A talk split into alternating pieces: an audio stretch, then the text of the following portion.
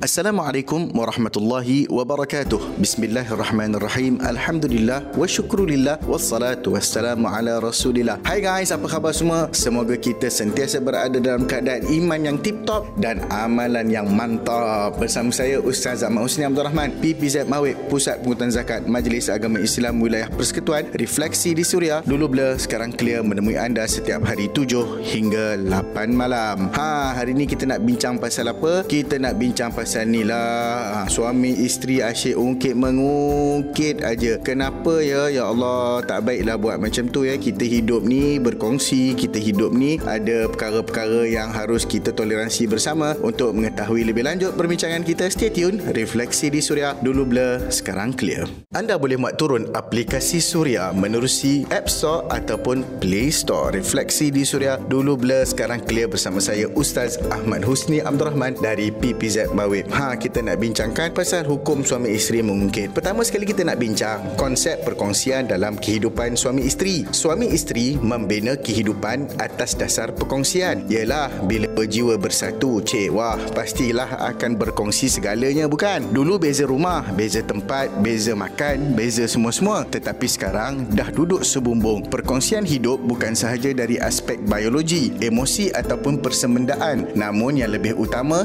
adalah dari aspek ekonomi dan nafkah perbelanjaan. Konsep perkongsian pendapatan antara suami isteri dalam perbelanjaan nafkah dan perbelanjaan rumah tangga ini telah pun dibahaskan oleh para ulama muktabar di dalam kitab-kitab fiqah. Menurut Imam Abu Hanifah dan ulama mazhab Hanafi, mereka telah membincangkan elemen dalam perkongsian pendapatan di bawah tajuk As-Sulhun Nafaqah. Ha, inilah hebatnya Islam ni. Ada perbincangan semua untuk panduan kita semua. Refleksi di Suria, dulu bila, sekarang clear.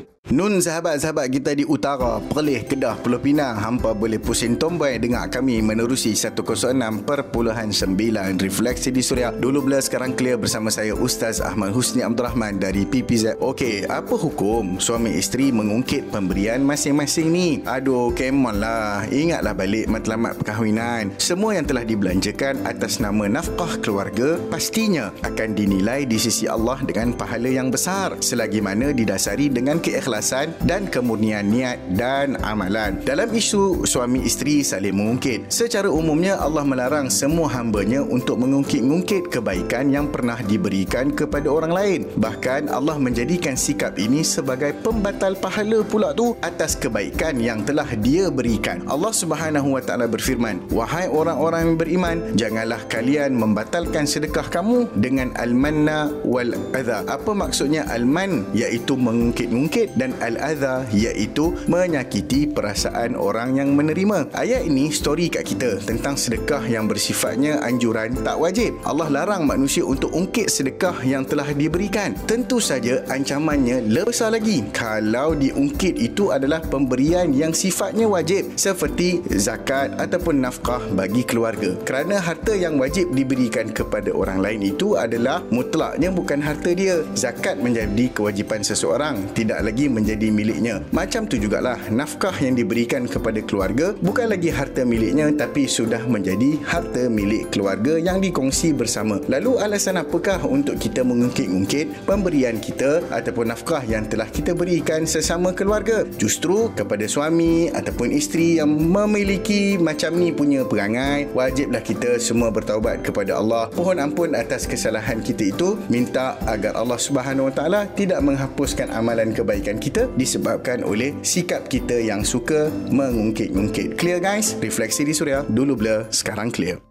Layari www.surya.my untuk dengarkan kami menerusi online Refleksi di Surya Dulu bila sekarang clear bersama saya Ustaz Ahmad Husni Abdul Rahman Kita sedang membincangkan hukum Suami isteri suka mengungkit-ungkit pemberian. So apa nasihat Ustaz kepada sekalian pasangan suami isteri Termasuk diri yang bercakap ni lah juga kena nasihat. Okey yang pertama kena ingat Bahawasanya hukum nafkah dan perbelanjaan keluarga ini satu ibadah. Kes ungkit-mengungkit ni selalu jadi bila ada masalah dalam rumah tangga. Dalam satu kaedah Al-Quran Allah Taala dah ajar kita dah dalam surah Baqarah ayat 237 wala tansawul fadla bainakum. Jangan kamu lupakan kebaikan dan keutamaan di antara kamu. Hubungan murni suami isteri adalah tanda-tanda kekuasaan Allah. Ia sangat mulia dan perlu dijaga sebaik mungkin. Janganlah dek kerana ulah kita dan ego sebagai manusia menukar tanda kekuasaan Allah itu kepada kemurkaan Allah pula. Sedarilah semua harta dan kebaikan yang ada pada kita itu sebenarnya hak milik mutlak Allah Subhanahu Wa Taala semua. Kita sebenarnya tak ada punya apa-apa. Apakah layak untuk kita mengungkit sesuatu yang pada asalnya bukan kita punya pun? Renungkan. Refleksi di Suria dulu blur sekarang clear.